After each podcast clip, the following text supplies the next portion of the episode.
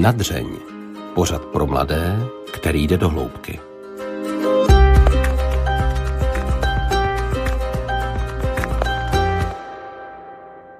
U dalšího dílu pořadu Nadřeň vás zdraví Hana Strašáková.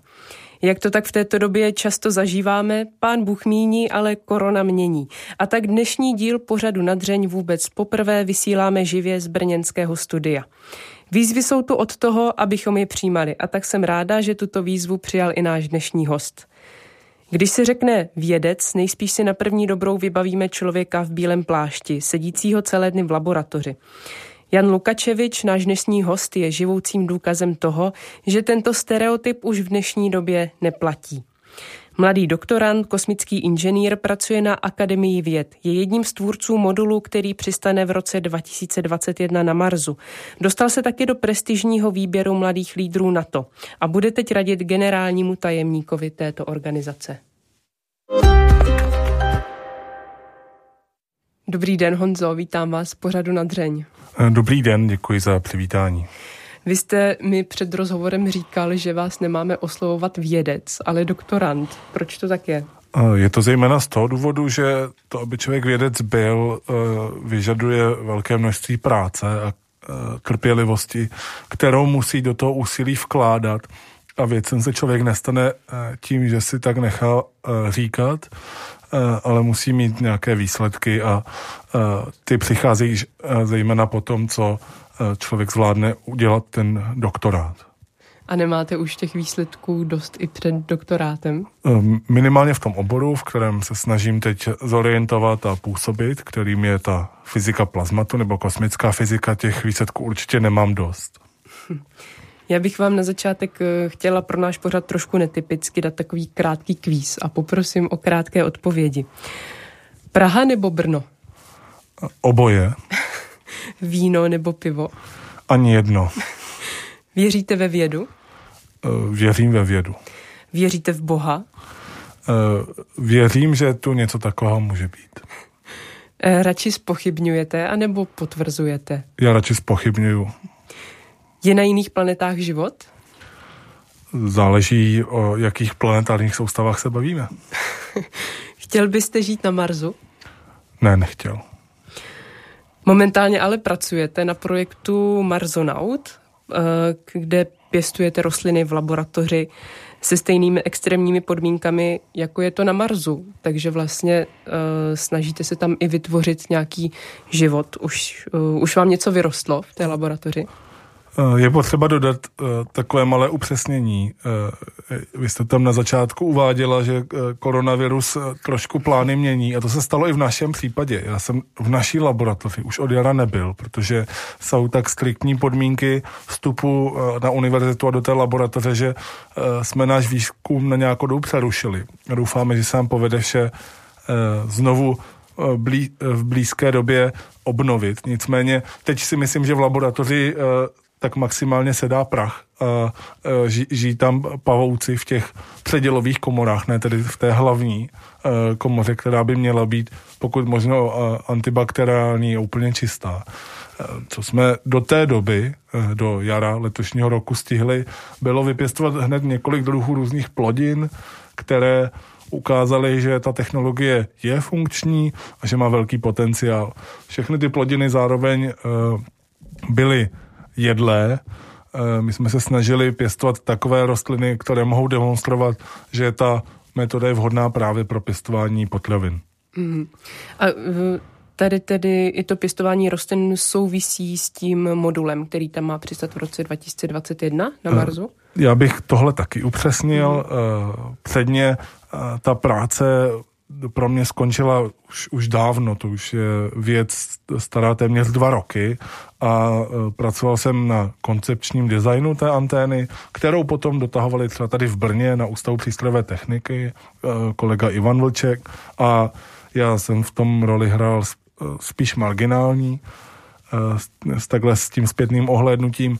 Navíc ta mise byla i kvůli koronaviru odložena, takže ještě ani neodstartovala. Odstartovat by měla až za dva roky, v roce 2022. Respektive ano, je to tak, 2022, takže to bude nějakou dobu trvat, než tam vůbec doletí a rozhodně bych si tam nepřisvojoval nějaké zásluhy nebo ten můj podíl nějak, nějak řekněme, nezvětšoval.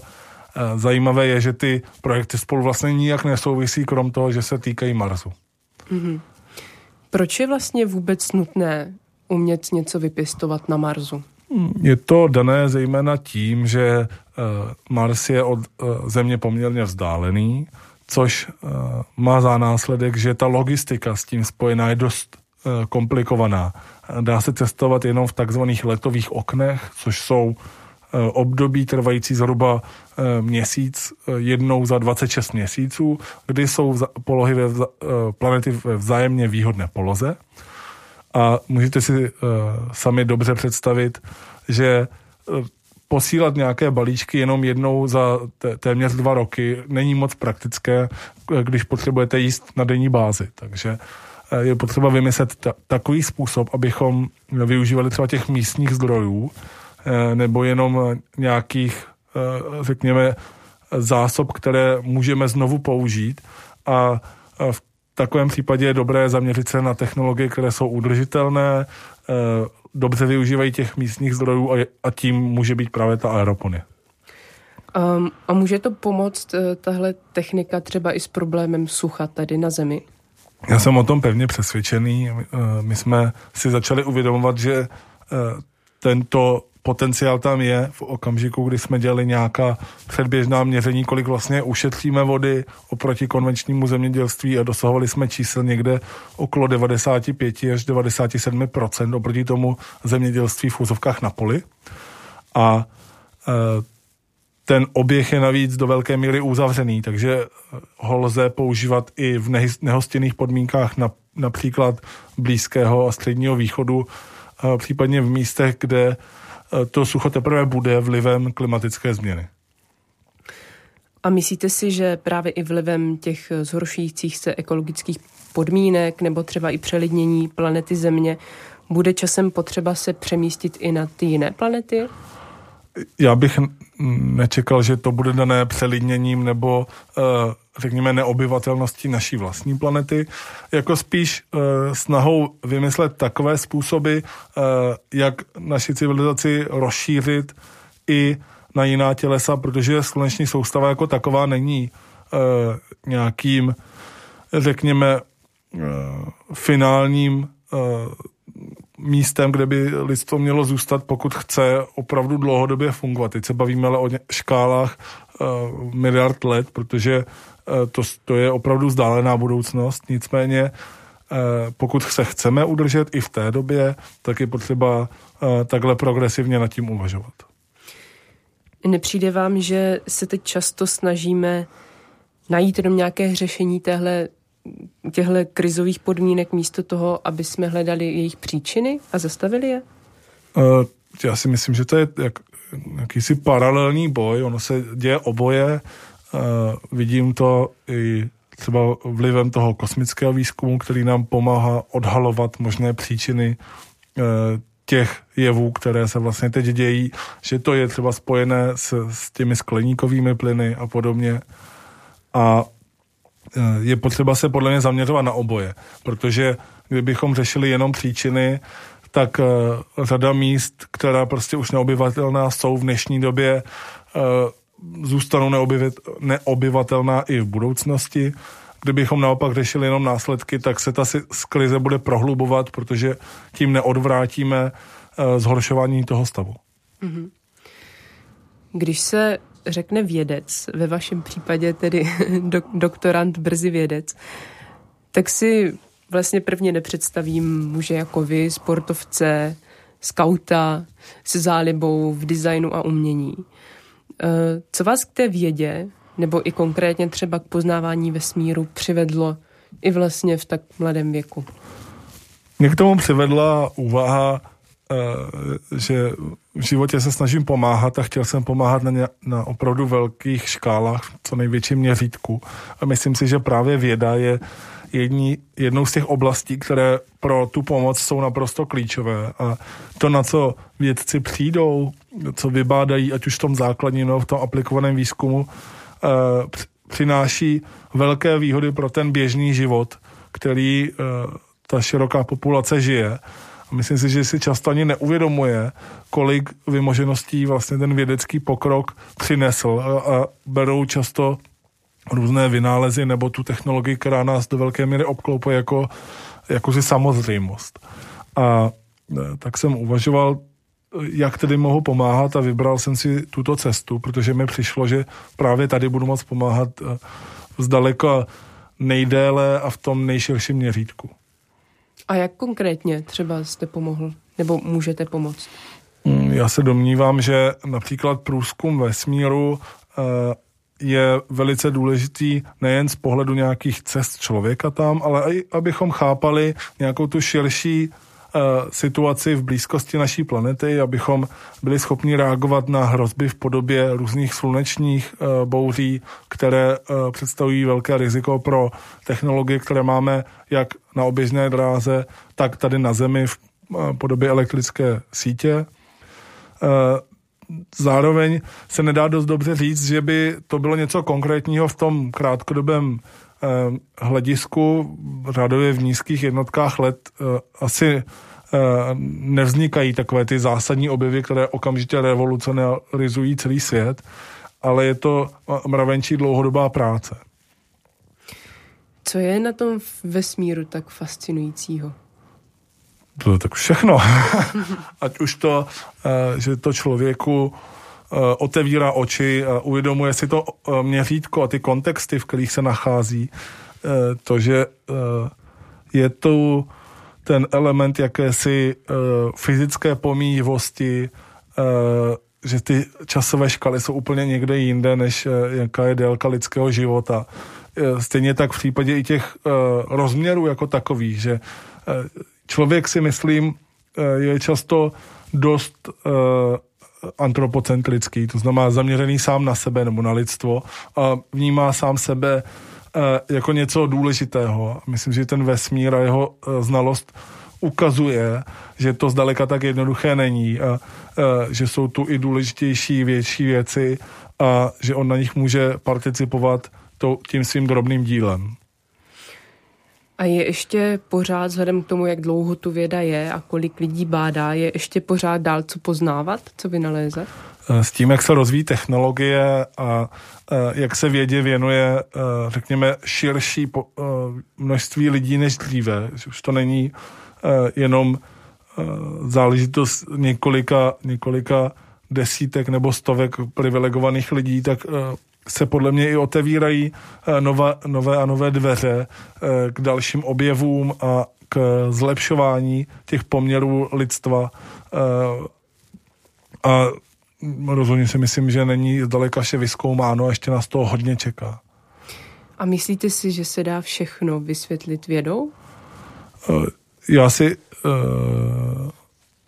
v tomhle uvědomuji, že jsou nějaké limity, ale já vědu nevnímám jako nějaké dogma, nebo uh, to, co se čas od času děje, že uh, lidé si vědu představí jako jakési náboženství, ale já ji vnímám jen jako metodu.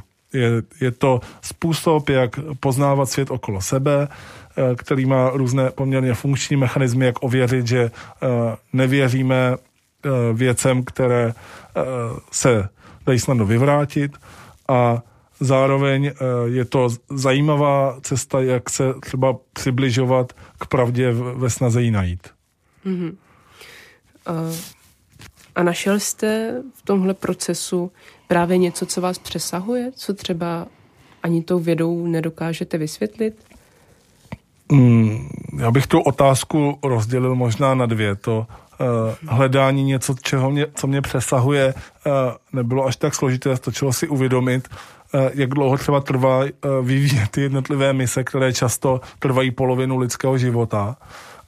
Ne lidé, ale pokud dojde k nějakým odkladům, že to je opravdu celoživotní práce, než člověk přijde s nějakým objevem a v ten daný moment si uvědomí, že opravdu v vozovkách mravenečkem v tom obrovském mraveništi a má nějakou malou roli, která přispívá eh, k tomu kolektivnímu dobru nebo k té kolektivní snaze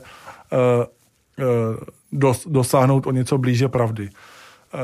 Co se týče druhé části té otázky, jestli jsem narazil na něco nevysvětlitelného, to se úplně říct nedá. Je to zejména z toho důvodu, že za prvé ta výzkumná práce začne být složitá, řekněme, až metafyzická v těch pozdějších fázích, kdy člověk je opravdu hluboko ponařený v nějakém tématu, což mně se ještě nestalo. A za druhé, eh, eh, možná je to dané i tou oblastí, kterou se zabývám, což je primárně eh, sluneční soustava, ve sluneční soustavě řeším specifické jevy a jak je to všechno dost konkretizované, tak tam není úplně prostor pro nějakou polemiku nebo nějak, nějaké metafyzično. Když jste mluvil vlastně o tom, že jste si uvědomil nějakou lidskou malost s ohledem na celý ten vesmír a i vlastně ten přesah, jak se to projevuje ve vašem běžném osobním životě? Nějaké tohle uvědomění? Změnilo to váš náhled na život?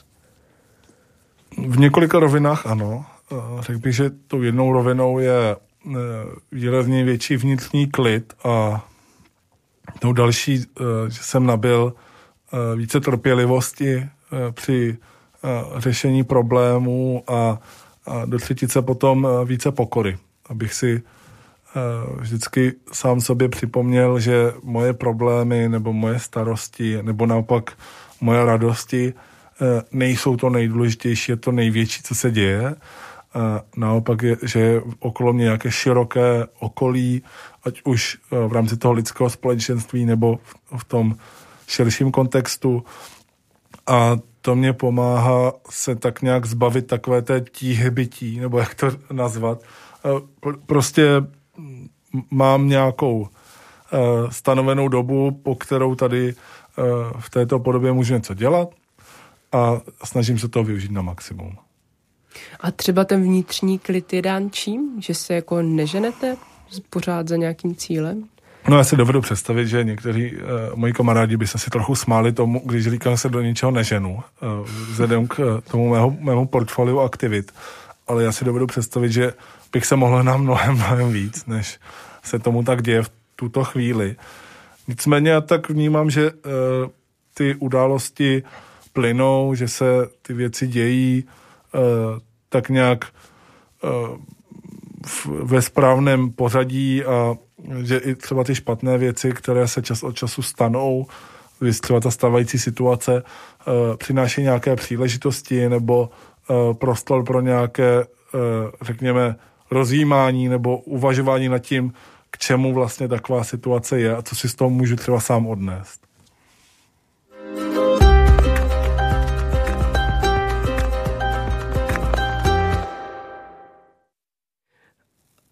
Vaše rodina je věřící vlastně, nebo pocházíte z nějakého věřícího prostředí, takže s tím máte nějaké zkušenosti.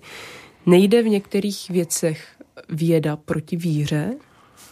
Já si myslím, že se to do velké míry uh, dotýká toho, co jsem tady zběžně uvedl, totiž když se uh, v některých uh, případech stává, že pro lidi se věda jako taková stane nějakým náboženstvím a vytváří z ní de facto soubor dogmat a je to to jediné, o co se vlastně opírají.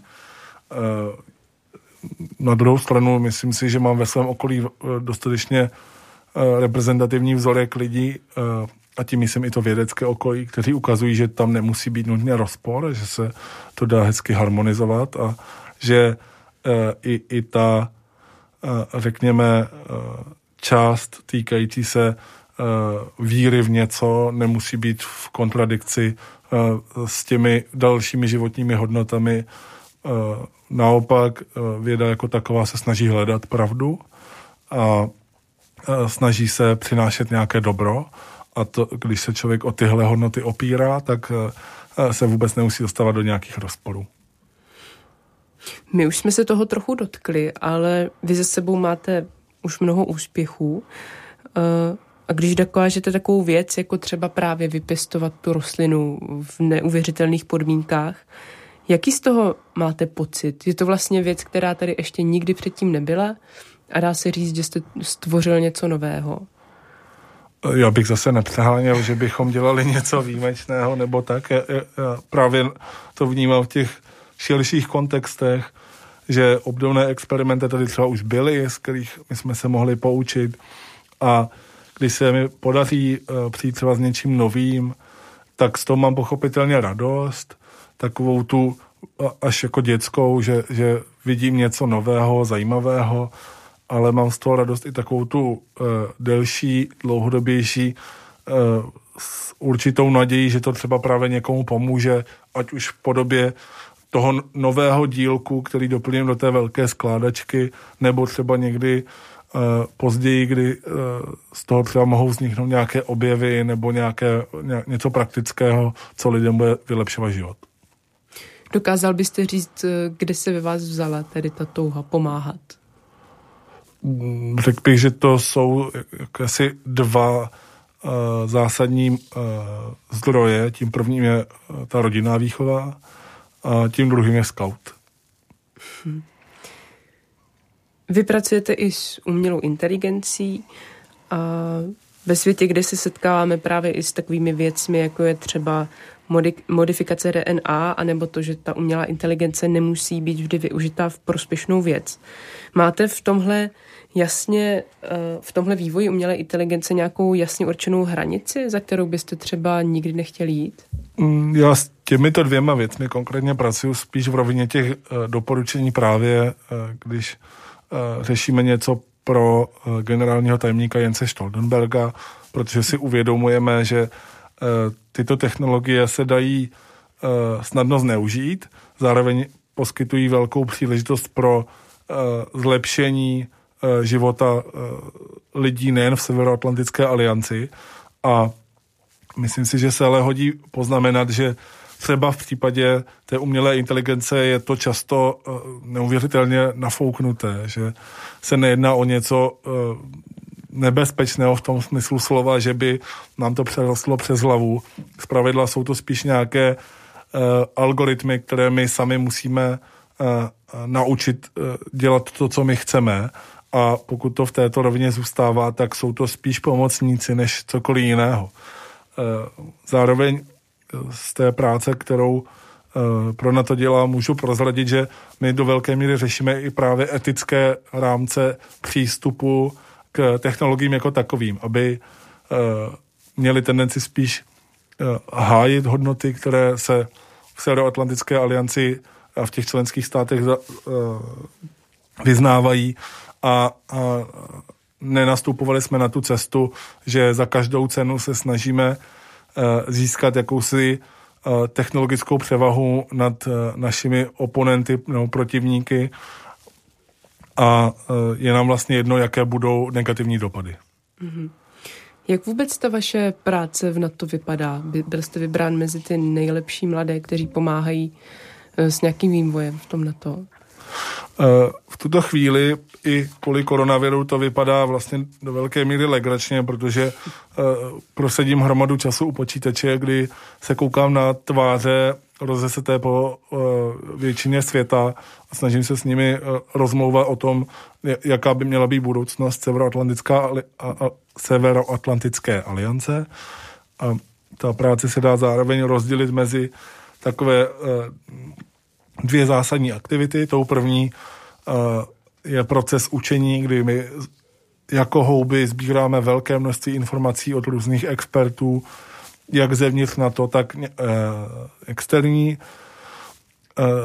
tou druhou částí je potom, eh, řekněme, formulování těch doporučení, které eh, na to v určitý moment předložíme a z kterých by na to mělo vycházet v těch budoucích letech, eh, pokud se chce stát tou relevantní organizací, která pomáhá udržovat stabilitu a prosperitu v tom severoatlantickém prostoru.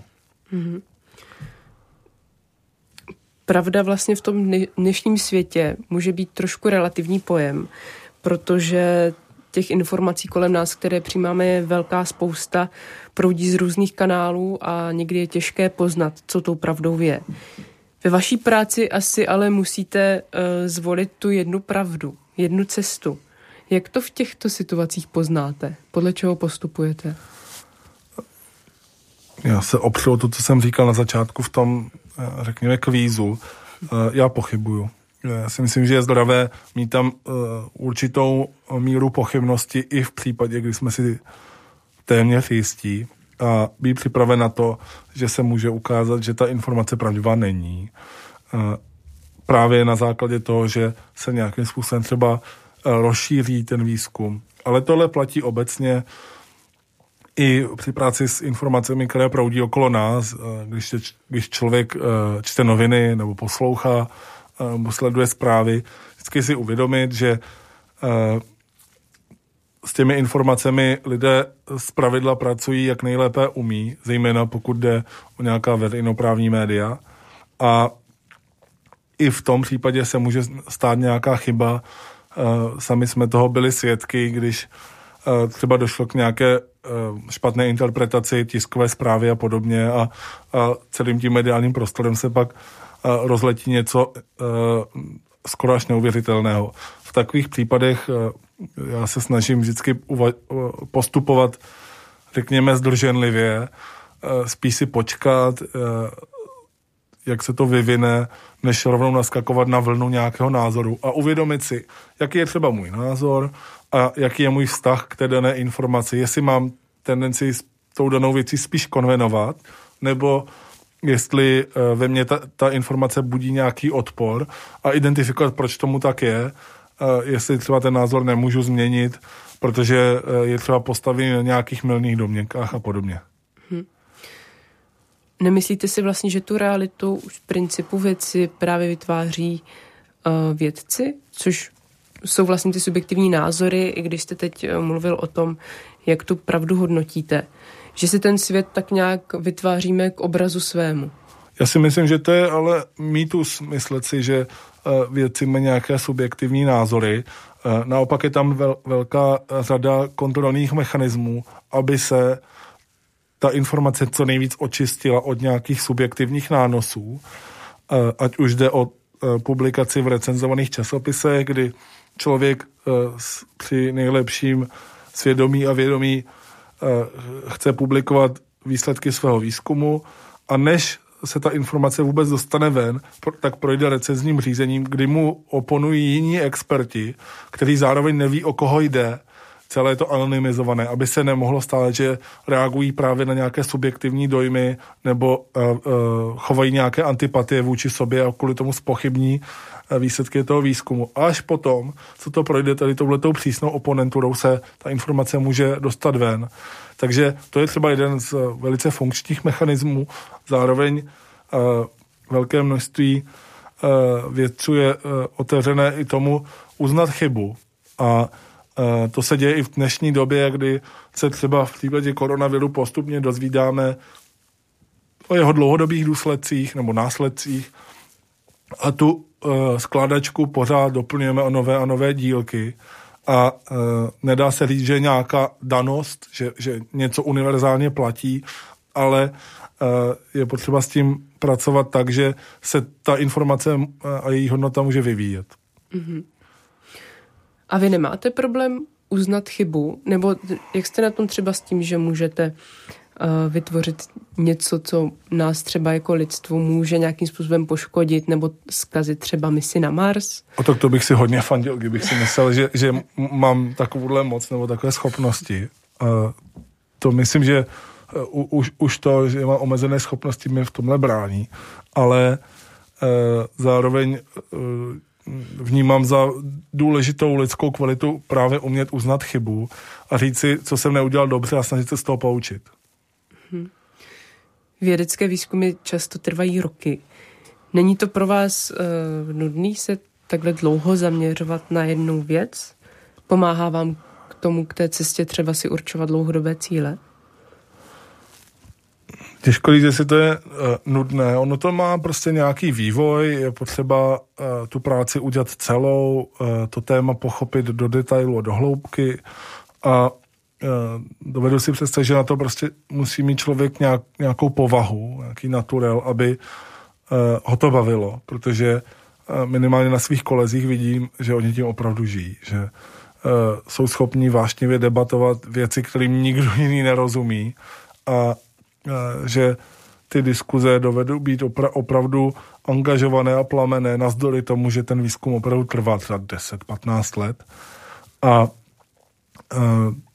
ty dlouhodobé cíle pomáhat samozřejmě mohou.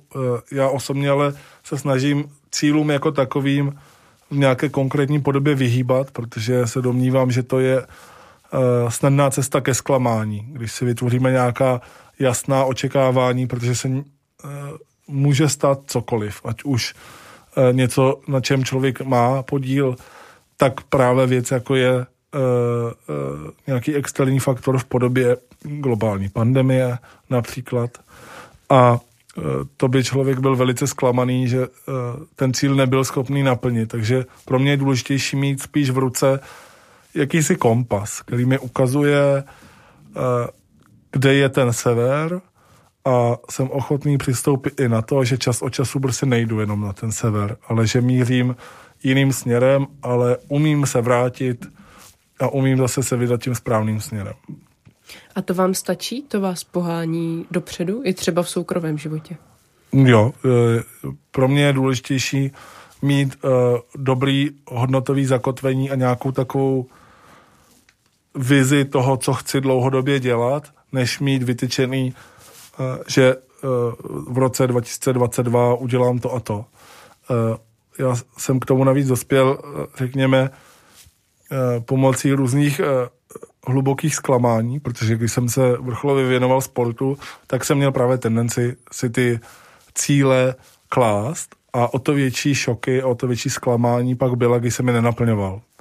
A pak jsem si uvědomil, že jsem dělal chybu zejména já, tím, že jsem si to takhle definoval.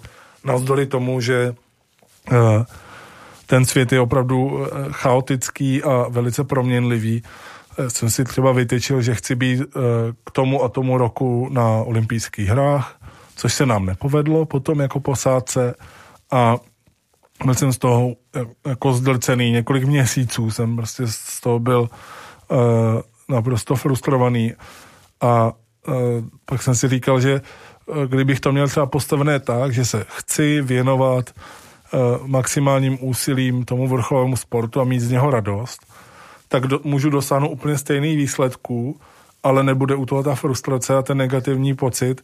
A naopak se mnohem víc budu soustředit na tu cestu a nenechám si utéct ty uh, každodenní zážitky a uh, to se mi bohužel stalo. Eh, já, já jsem to vnímal spíš jako nějaké utrpení směřující k nějakému cíli a když ho dosáhnu, tak to začne být všechno skvělé a to je, myslím, naprosto milná představa. Takhle si nefunguje. A když jste si to uvědomil, že to takhle nejde? Eh, já jsem si to uvědomil s koncem sportovní kariéry, eh, kterou jsem musel přerušit z důvodu vážné nemoci a to byla věc, kterou jsem taky vůbec neplánoval a neočekával, že se kdy stane. A až ten daný moment mi došlo, jak moc jsme vlastně vystaveni těm vnějším vlivům a věcem, které sami ovlivně neumíme. A že eh, je potřeba k tomu právě přistupovat s pokorou a ne očekávat, že eh, všechno dopadne přesně tak, jak my si vytyčíme dlouhou dobu dopředu. Vy jste prodělal zánět mozkových blan. Já, se, já jsem měl boreliózu, která se uh, kvůli nezaléčenosti uh, projevila právě uh, dle lékařů ně, něčím, čemu se říká sekundární meningitída, což je zánět mozkových blan. A musím říct, že to byla opravdu náročná perioda v mém životě. Já si vlastně většinu z ní ani nepamatuju.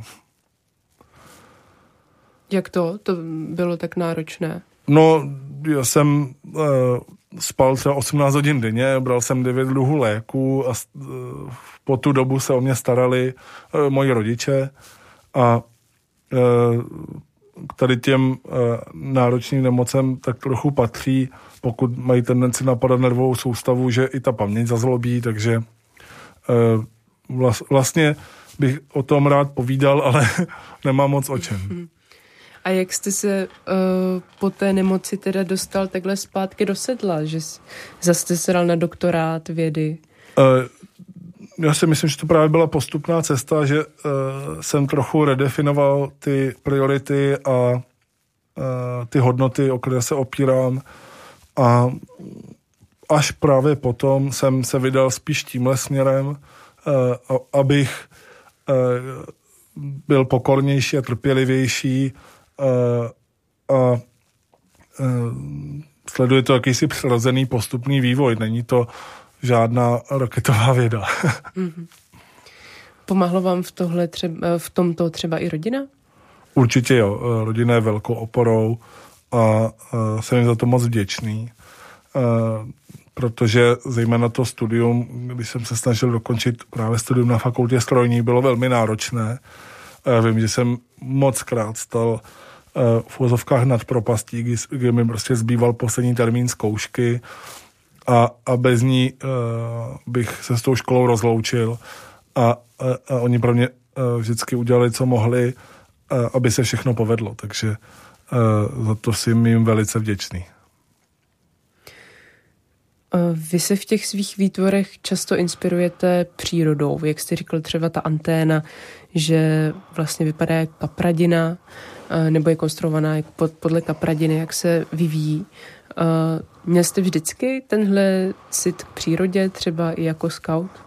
Já bych jenom zase upřesnil, ta anténa pochopitelně prošla velkým vývojem a já jsem na té finální podobě už uh, uh, neměl uh, zhola, zhola nic, uh, uh, co dodat, takže to vůbec nevypadá jako kapradina. To byl jeden z těch úplně prvních konceptů, někdy v dubnu 2017, co si tak vybavuji.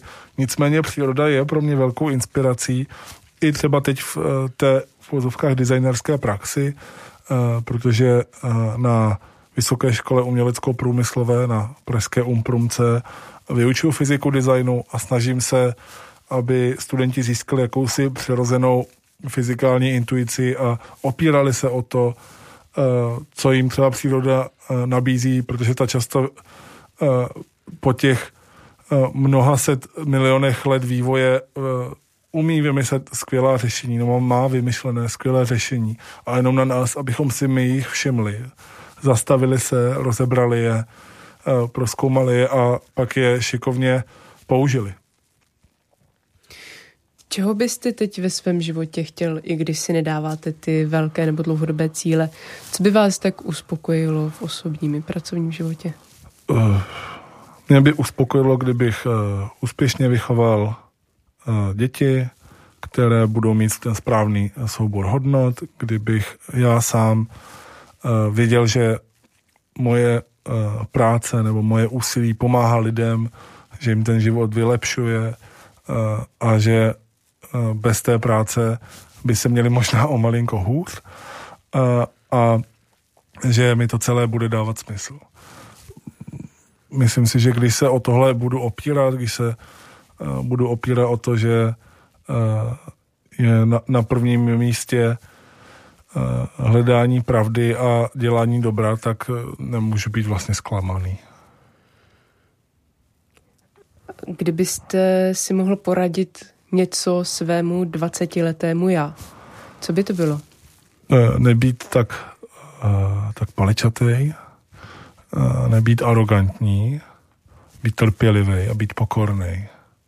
Protože myslím, že to všechno mi v té mladistvé dravosti dost chybělo. Ne, že bych teda byl někde na míle daleko od svého 20-letého já, ale určitým vývojem se prošel a myslím si, že v rámci tady té uh, sebereflexe můžu říct, že tohle to mi uh, často chybělo. Moc vám děkuju, že jste si udělal čas do rozhovoru na dřeň. Moc díky. Já moc děkuji za pozvání.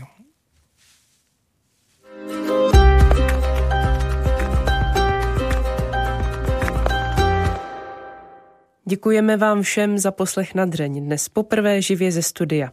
Ve stejné verzi ho naleznete i v podcastových aplikacích. Užijte si klidné Vánoce, tentokrát bez nadřeň. Další díl vám totiž nabídneme až na Silvestra. U dalšího dílu se těší Hana Strašáková. thank you